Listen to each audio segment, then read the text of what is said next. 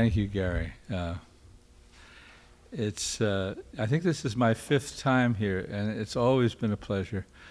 And a lot of the pleasure has to do with the way Gary sets a tone, at least for writers. Uh, you visual artists probably do well too, I don't know. Uh, I'm going to start with a poem. I'm going to go in and out from very new things to somewhat older things, some middle things. If a clown. If a clown came out of the woods, a standard looking clown with oversized polka dot clothes, floppy shoes, a red bulbous nose, and you saw him on the edge of your property, there'd be nothing funny about that, would there? A bear might be preferable, especially if black and berry driven.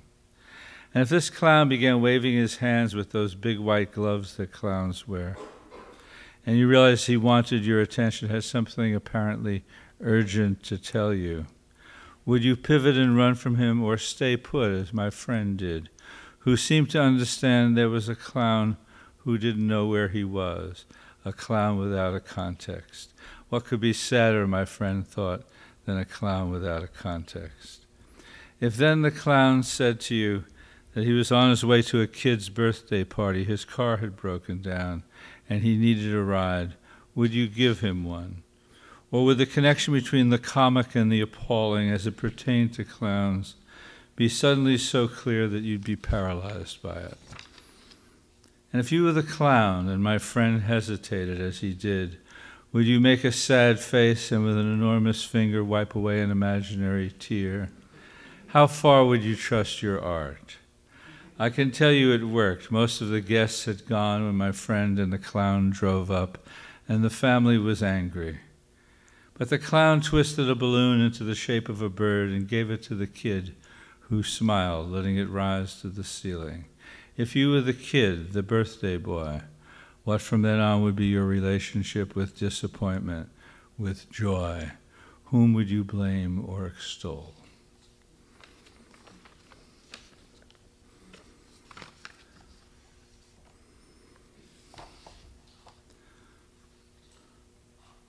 Well, I wanted to read this because uh, I want to, uh, uh, but really for for a couple of people in the audience, and I thought if I don't do it now, I might forget. Uh, so this is for George and and Deborah, uh, Frank and Deborah. Thank you, dear. Uh, ha- called Summer Nocturne has an epigraph from Simone Weil. Let us love this distance, since those who do not love each other are not separated. Summer Nocturne. Night without you and the dog barking at the silence, no doubt what's in the silence. A deer perhaps pruning the rhododendron, or that raccoon with its brilliant fingers testing the garbage can lid by the shed. Night I've chosen a book to help me think about what's about the long that is in longing, the space across which desire reaches. Night that finally needs music to quiet the dog, and whatever enormous animal night itself is, appetite without limit. Since I want to be heard a little, it's Stan Getz, and it never entered my mind. And to back him up, Johnnie Walker Black coming down now from the cabinet to sing of his 12 long, lonely years in the dark night of small revelations, night of odd comfort, starting to love this distance, starting to feel how present you are in it.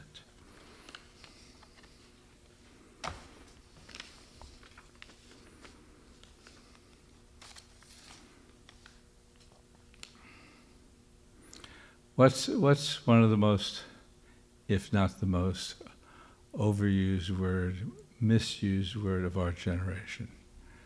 Sean's going to tell me I know, but. Pardon? Amazing. Amazing. Close, I think. John? Awesome. Who, who, who said awesome? Thank you. Yeah. Yeah, I think, I think it's awesome. I think it's awesome. Uh, you know, people say that's really an awesome bottle of water there. Uh, Uh, I mean, I suspect that anybody who's ever experienced awe, and probably few of us have, makes us silent, right? I mean, uh, okay, this is a, this is a poem uh, attempts to restore some words. Love.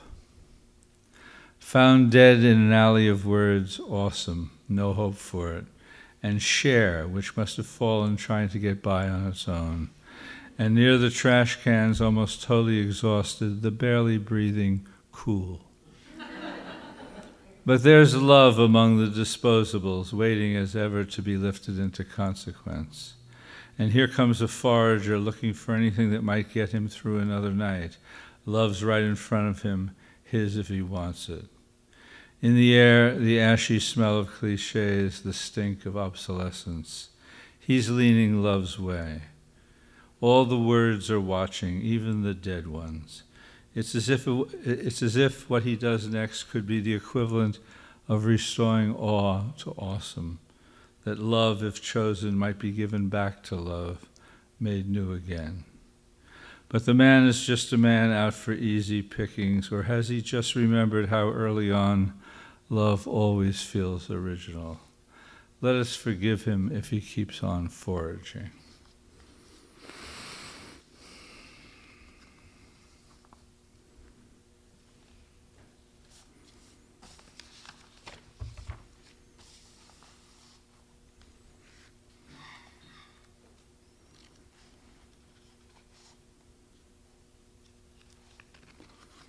Talk to God. Thank Him for your little house on the periphery, its splendid view of wildflowers in summer, and the nervous, nervous forked prints of deer in that same field after a snowstorm. Thank Him even for the monotony that drives us to make and destroy and dissect what otherwise would be merely the lush, unnamed world. Ease into your misgivings.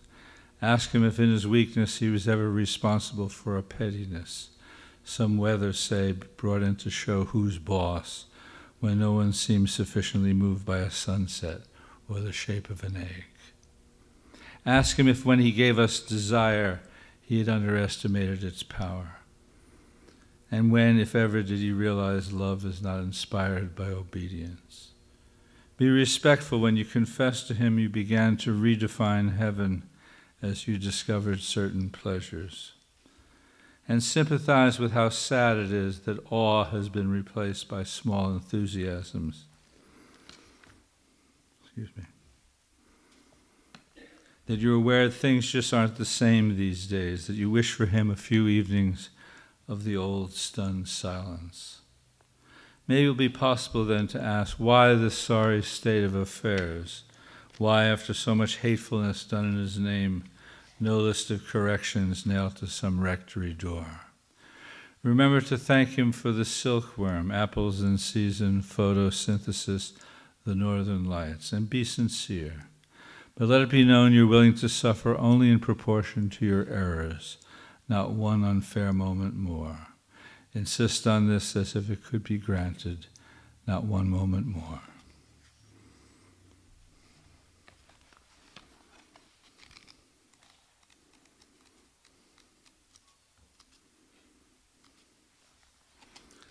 Some years ago, I wrote a book called Rifts and Reciprocities,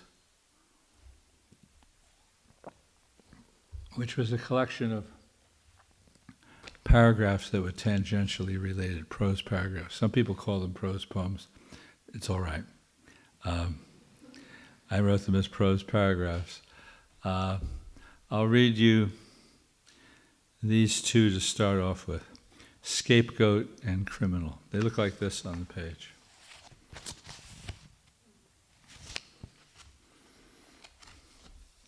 Scapegoat. It's the Day of Atonement, and Aaron has a brilliant idea. Two goats as offerings to the Lord. One he kills as a personal atonement for himself and his house, the other is the scapegoat. He lays both hands on its head, confessing the sins of the people then sends it off into the wilderness. Poor goats, lucky, unburdened people. It's easy to see why such an idea caught on.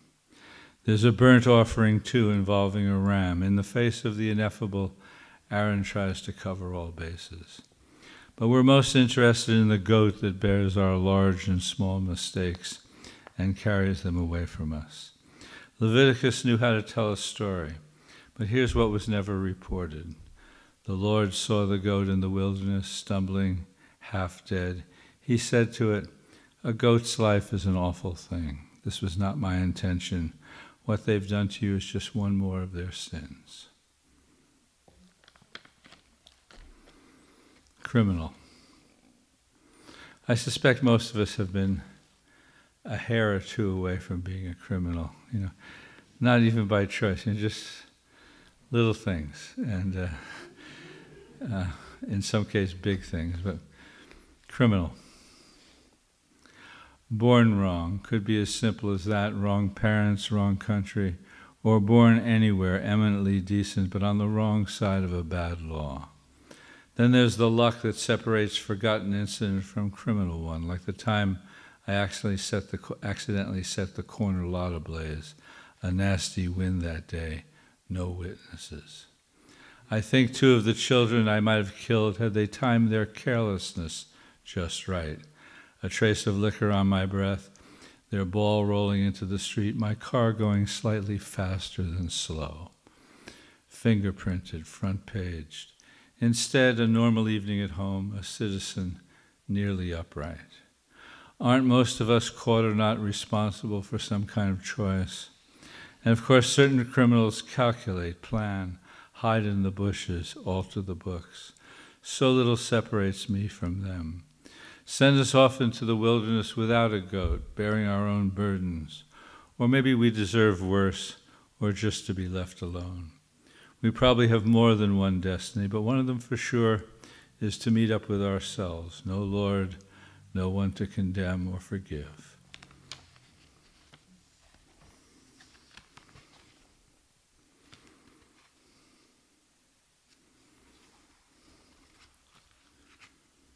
One of the, uh,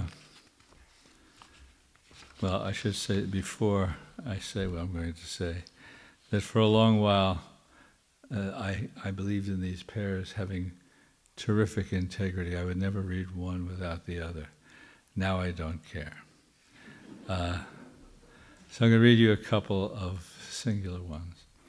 One of, one of the benign arguments I had with my ex wife that lasted a long time was her contention that crows travel in threes. And no amount of empirical evidence would dissuade her from this. Uh, seriousness. Driving the Garden State Parkway to New York, I pointed out two crows to a woman who believed crows travel always traveled always in threes, and later just one crow eating the carcass of a squirrel. The others are nearby, she said, hidden in trees. She was sure. Now and then she'd say, See, and a clear, dark trinity of crows would be standing on the grass. I told her she was wrong to under or overestimate crows and wondered out loud if three crows together made any evolutionary sense. I was almost getting serious now. Near Forked River, we saw five. There's three, she said, and two others with a friend in a tree. I looked to see if she was smiling. She wasn't. or she was. Men like you, she said, needed written down, notarized, and signed.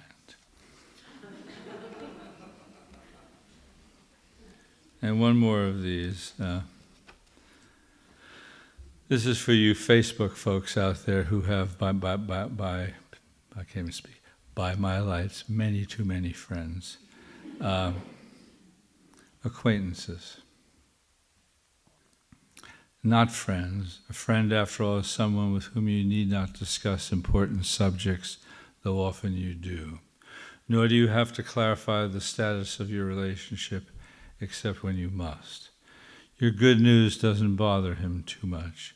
Bad news brings out the empathetic best in you both.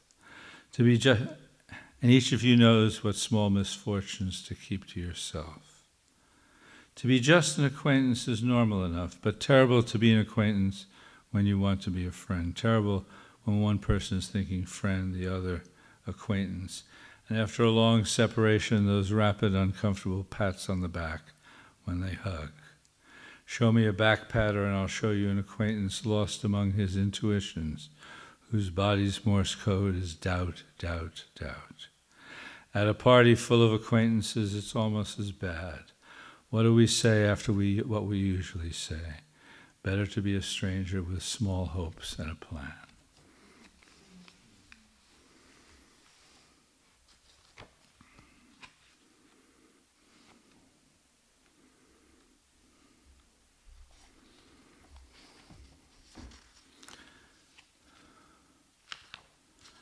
Language, a love poem. This is uh, a double love poem, one to my wife and one to lang- one part to language. And I've stolen a few lines from Pablo Neruda in here, which I won't tell you what they are. Uh, and I guess it, it, involves somewhat of a quarrel with those people who are too fond, for, by my lights, of, of, of semiotics. Language, a love poem. When I say your hair is the color of a moonless night in which I've. Oh, start again. When I say your hair is the color of a moonless night in which I've almost been lost, I mean approximately that dark. And the dove outside our window is no symbol, merely wakes us at dawn. It's made a grayish creature that coos quite poorly. Peace is an entirely different bird. The rose to me signifies the rose, and the guitar signifies a musical instrument called the guitar. At other times, language is a slaughterhouse, a hammering down, its subjects hanging from hooks on the verge of being delicious. When I say these things to you, it's to watch how certain words play themselves out on your face, as if no one with imagination can ever escape being a witness. The whale, for example, no matter its whiteness, is just a mammal posing as a big fish, except, of course, if someone is driven to pursue it. That changes everything. Which is not to suggest I don't love the depth of your concealments. When I say your name over and over, it's because I cannot possess you.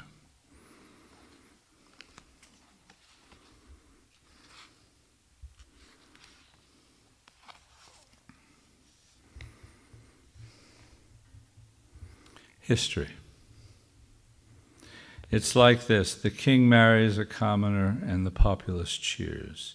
She doesn't even know how to curtsy, but he loves her manners in bed. Why doesn't he do what his father did? The king's mother wonders. Those peasant girls brought in through that secret entrance. That's how a kingdom works best. But marriage? The king's mother won't come out of her room, and a strange democracy radiates throughout the land which causes widespread dreaming, a general hopefulness. This is, of course, how people get hurt, how history gets its ziggy shape. The king locks his wife in the tower because she's begun to ride her horse far into the woods. How unqueenly to come back to the castle like that, so sweaty and flushed. The only answer, his mother decides, is stricter rules no whispering in the corridors, no gaiety in the fields. The king announces his wife is very tired and has decided to lie down, and issues an edict that all things yours are once again his. This is the kind of law history loves, that contains its own demise. The villagers conspire for years, waiting for the right time, which never arrives. There's only that one person, not exactly brave, but too unhappy to be reasonable, who crosses the moat, scales the walls.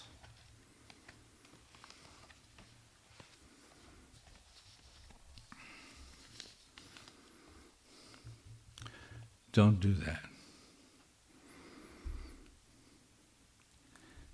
It was bring your own if you wanted anything hard, so I brought Johnnie Walker Red along with some resentment I'd held in for a few weeks, which was not helped by the sight of little nameless things pierced with toothpicks on the tables, or by talk that promised to be nothing if not small. But I'd consented to come, and I knew in what part of the house their animals were sequestered, whose company I loved.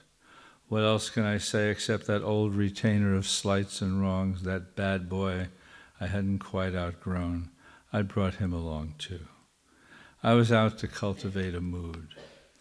My hosts greeted me, but did not ask about my soul, which is when I was invited by Johnnie Walker Red to find the right kind of glass and pour.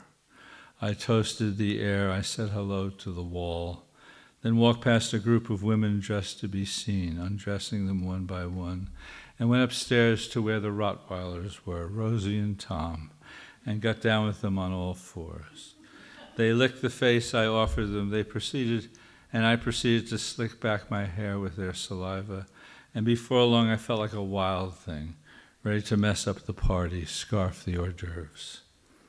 But the dog said, No, don't do that. Calm down. After a while, they open the door and let you out. They pet your head, and everything they might have held, you might have held against them, everything they might have held against them is gone, and you're good friends again. Stay, they said.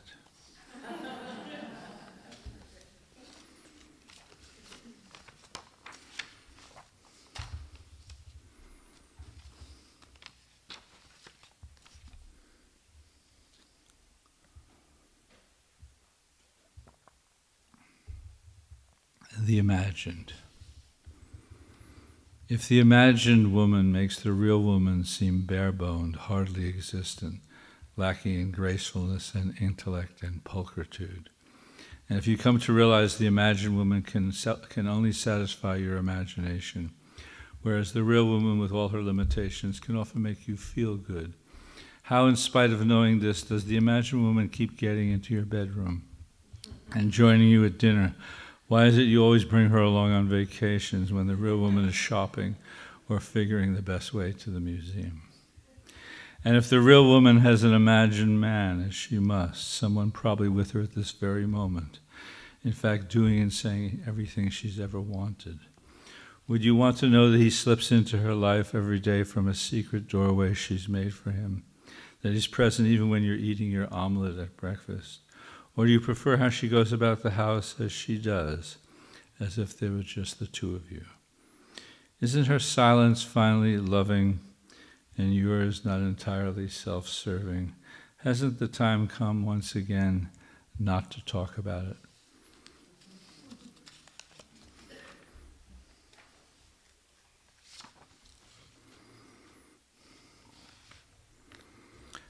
I don't know if you have a time like this, but uh, when you're most likely to get in trouble. Uh, uh mine is around four o'clock. So you, I'm kind of safe right now, I think, and so are you. Uh, bad. My wife is working in her room writing, and I've come in three times with idle chatter, some not new news. The fourth time she identifies me as what I am a man lost in late afternoon in the terrible in between good work long over, a good drink not yet what the clock has okayed. Her mood a little bemused, leave me the hell alone, mixed with a, mere, a weary smile, and I see my face up on the post office wall among men least wanted, looking forlorn.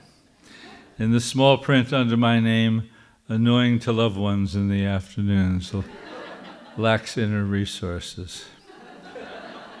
I go away guilty as charged and write this poem, which I insist she read at drinking time. She's reading it now. It seems she's pleased, but when she speaks, it's about charm and how predictable I am. How, when in trouble, I try to become irresistible, like one of those blonde dogs with a red bandana around his neck. So, sorry he's peed on the rug. Forget it, she says. This stuff is old, it won't work anymore. And I hear, Good boy, good boy, and can't stop licking her hand.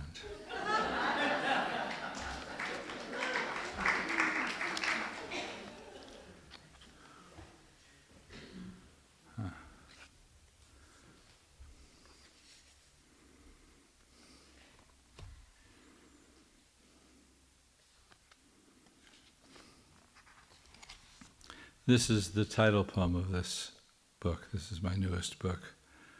uh, a later selected uh, compilation of six books, I think.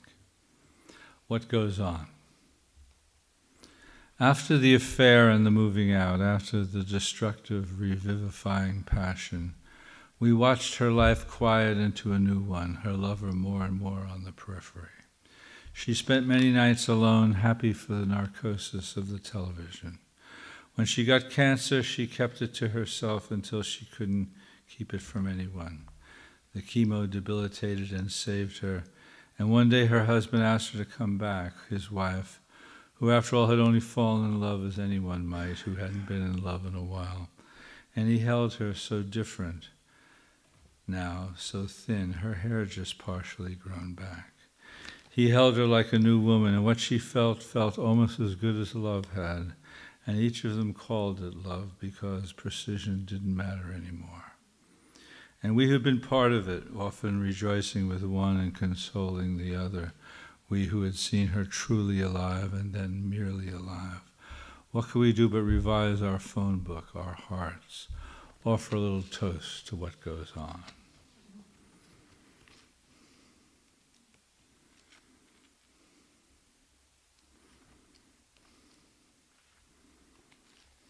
Gotta look this one up. Excuse me a second.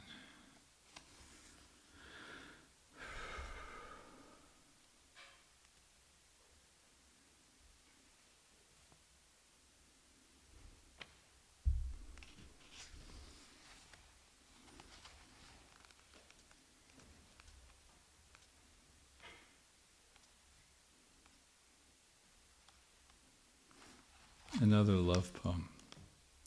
The waiting. I waited for you calmly with infinite patience. I waited for you hungrily, just short of desperate. When you came, I knew that desperate was unattractive. It was, I was calm. No one wants the kind of calm I was. It tried your patience. It made you hungry for a man who was hungry. I am that man, I said, but I said it calmly. My body was an ache, a silence. It could not affirm how long it had waited for you. It could not claw or insist or extend its hands. It was just a stupid body, closed up and voracious.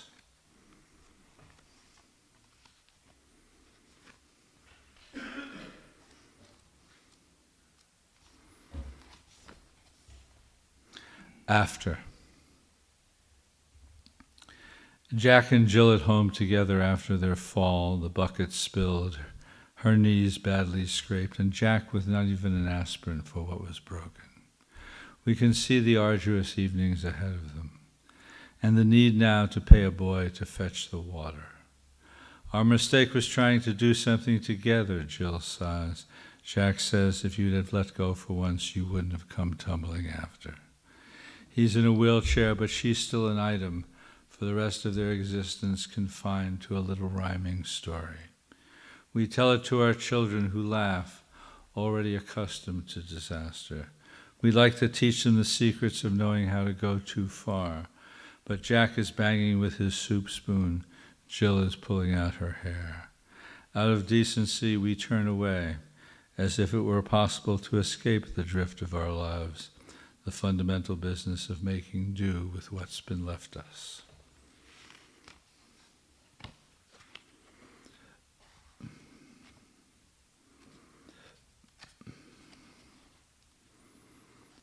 This was a request. Uh, has an epigraph from a freshman's short story. John and Mary had never met. They were like two hummingbirds who also had never met. John and Mary. And they were like gazelles who occupied different grassy plains, running in opposite directions from different lions. They were like postal clerks in different zip codes with different vacation time. Their bosses adamant and clock driven. How could they get together? They were like two people who couldn't get together. John was a Sufi with a love of the dervish, Mary, of course, of course, a Christian with a curfew. They were like two dolphins in the immensity of the Atlantic, one playful, the other stuck in a tuna net Two absolutely different childhoods. There was simply no hope for them. They would never speak in person. When they ran across that windswept, field toward each other, they were like two freight trains, one having left Seattle at 6:36 p.m. at an unknown speed, the other delayed in Topeka for repairs. the math indicated that they'd embrace in another world, if at all, like parallel lines, or merely appear kindred and close, like stars.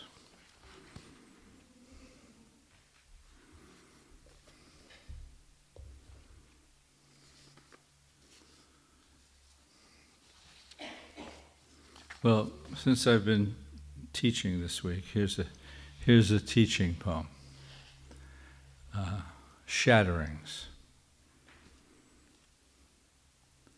In my dream, I'm addressing a large class about Trotsky and Rimbaud. Trotsky wanted perpetual revolution, I tell them. Rimbaud, a derangement of the senses. Wouldn't it be fun to have dinner with them? Most of my students have forsaken home or are planning to. They don't want to have dinner with anybody. They've mastered the boredom they think conceals them. But the hungers of the few are palpable. They're famished for the marrow of experience, for the yet to arrive viscera of their historical moment. Rimbaud is now 22, I say, gun running in Africa. He's already given up poetry, grown tired of breaking its rules. Trotsky has fled to Mexico. Stalin's thugs will soon cross the border with their ice axes. My class is called whatever I feel like talking about. No matter what the subject over the years, it's been the only course, course I've ever taught. Meanwhile, a rose explodes on the chalkboard. Three crows caw, caw a hole in the sky. My job is to shatter a few things. Should I put them back together? What's going on here? What kind of dream with Rimbaud in it finds itself concerned with responsibility? Yet I ask, what is the responsibility of the lyric poet? How it feels being himself? Why should anyone care? And the political philosopher, shouldn't he know a wildness can't go on forever? Perpetual anything, I say. Give me a break. Just how many deaths can a good idea justify? This dream is in need of a boutonniere or a bullet, or maybe a bullet suspended in midair. But just in time, a student rises, uh, rises and says, In the spirit of Trotsky, let's tear up all our notes from this class ridden class. Let's caress the world with leaflets. Half of the class follows him out the door. Clearly, I've poorly educated the others, who remain seated, terrified they can't find what's next on the syllabus. But there, isolated among them, is that boy my Rimbaudian, all testosterone and refusal, the one I always teach to. Look how he shrugs and heads toward the exit as if the future already had assured him it has openings for someone so unafraid of it. His assignments unfinished, his grade in doubt.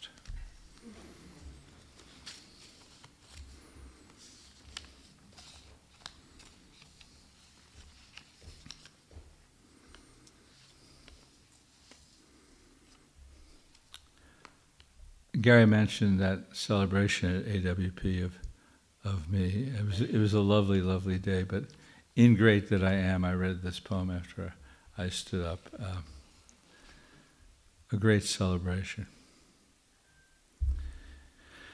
You're not surprised that you weren't surprised by how insufficient it all felt. The lovely kaleidoscopic violence of the northern lights one night in Maine or say that hummingbird's demonic display of metabolism in your garden. By then, many a beautiful strangeness had come your way, leaving you enthralled or impelled to imagine another world, or how it might feel, might feel to hover athletically over the things you love. It was no different than the day you slanged a few words into consequence and later heard a mandolin so finely played it made you weep. Each time you felt something more was needed if a great celebration was to begin. There was so much docility you hadn't yet disturbed, so much bafflement in the face of a hundred things that seemed important to understand. Cacophony, a clink, a clank, perhaps some broad, unnerving, guttural claim. You hadn't tried half the ways to shake loose what's buried and large. But even if you had, to shake loose is not to have or to own. You've learned not to send invitations out too soon. Of course, there have been times you've not needed an occasion to break out the Dom Perignon, and times you've been able to toast yourself for being one of those men who can be beaten but hard to defeat. You know all about taking small sips for small reasons as now before dinner in your garden with your fluted glass more than half full, and the last splinter of dust light refracting from its rim. You feel you've been given a gift, a moment to seize and name, and sweet though it is, hardly enough for a great celebration to begin.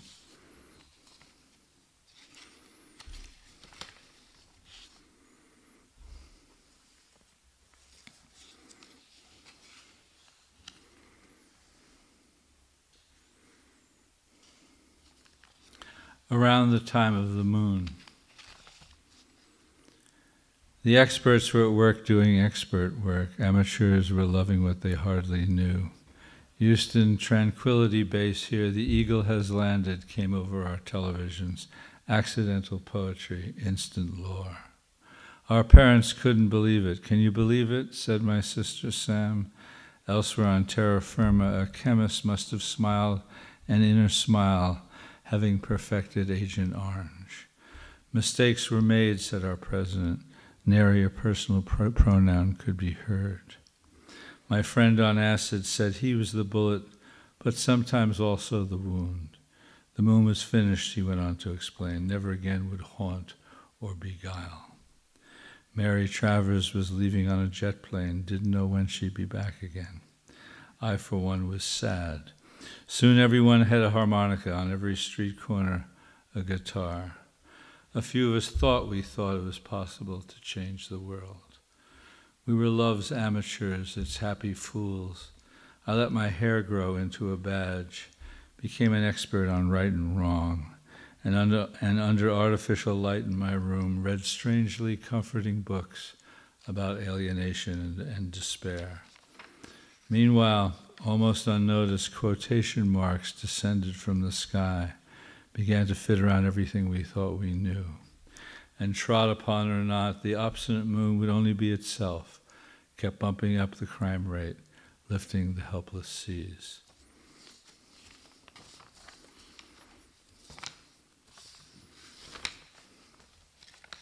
A few more. Maybe this because of what's been happening in the Middle East lately.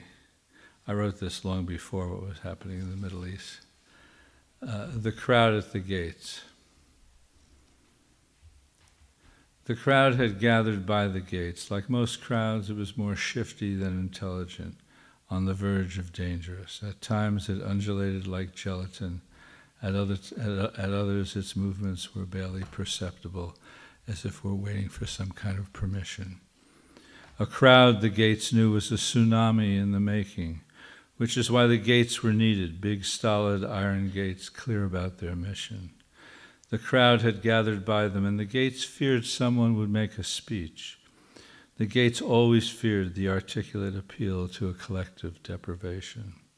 The gates had experience. They knew that after such speeches, crowds lack a sense of humor, which can diffuse misery, make a crowd break up. Behind the gates was the stronghold in which the deciders made their decisions.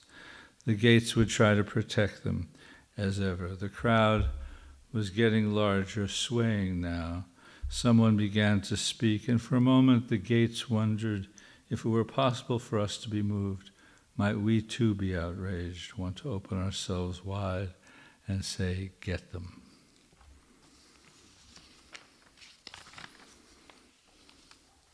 Three more.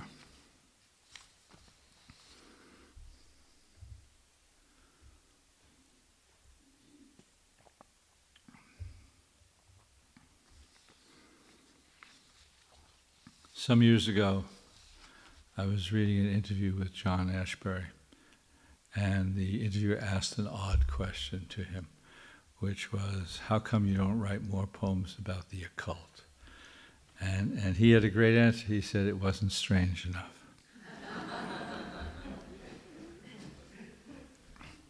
not the occult.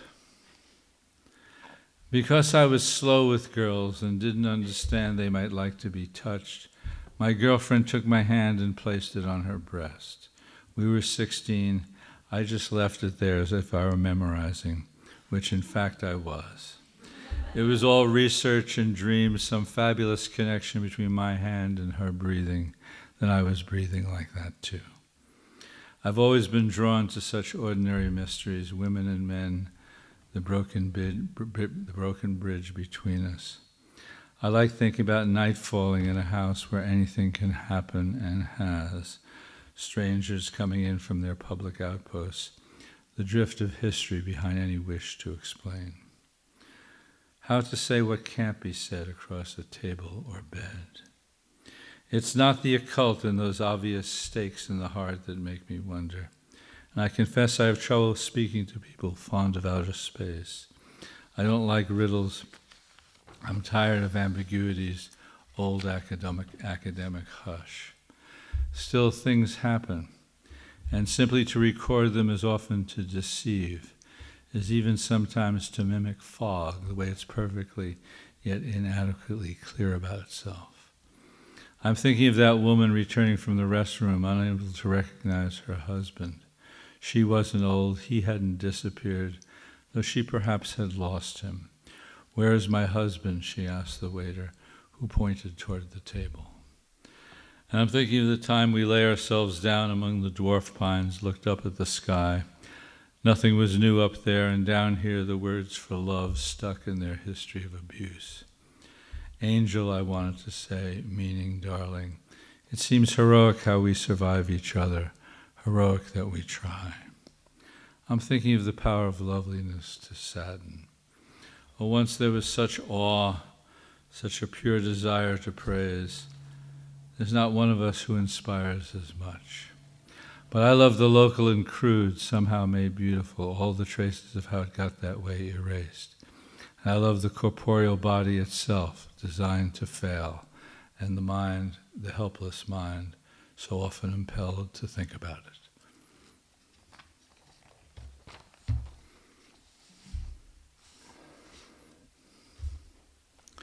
Sweetness.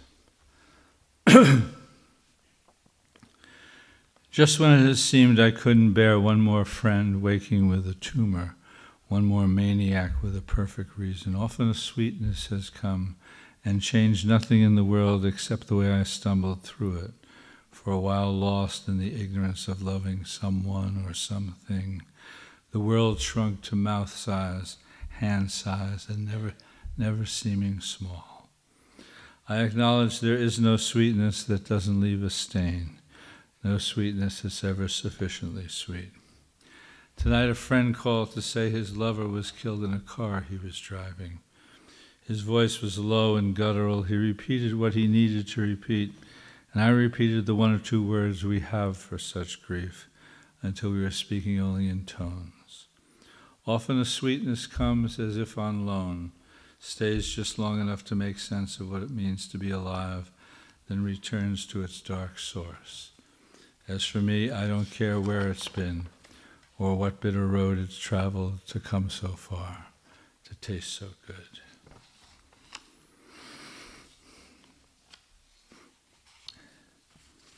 Okay. I only read this poem to the best audiences. Uh, I've taught creative writing, a word I don't much like, words I don't much like, for many years. Uh, seems mostly we're shepherding poems and stories into, into some kind of being. Uh, already, as you'll see, this is too serious an introduction for this poem and decorum. She wrote, They were making love up against the gymnasium wall, and another young woman in class, serious enough to smile, said, No, that's fucking. They must have been fucking. To which many agreed, pleased to have the proper fit with word and act. But an older woman, a wife, a mother, famous in the class for confusing grace with decorum and carriage, said the F word would distract the reader, sensationalize the poem. Why can't what they were doing just as easily be called making love? It was an intelligent complaint, and the class proceeded to debate what's fucking, what's making love, and the importance of context, tact, the bon mot. I leaned toward those who favored fucking. They were funnier and seemed to have more experience with the happy varieties of their subject. but then a young man said, now believing he had permission, What's the difference? You fuck them and you call it making love. You tell them what they want to hear. The class jeered, and another man said, You're the kind of guy who gives fucking a bad name. and I remembered how fuck gets dirty as it moves reptilian out of certain minds, certain mouths. The young woman whose poem it was, small boned and small voiced, said she had no objection to fucking, but these people were making love. It was her poem, and she herself up against that gymnasium wall, and it felt like love, and the hell with all of us. There was silence. The class turned to me, their teacher, who they hoped could clarify, perhaps, perhaps, perhaps ease things. I told them I disliked the word fucking in a poem, but that fucking might be right in this instance, yet I was unsure now, I couldn't decide. A tear formed and moved down the poet's cheek. I said, I was sure only of gymnasium, sure it was the wrong choice, making the act seem too public, more vulgar than she wished. How about boathouse? I said.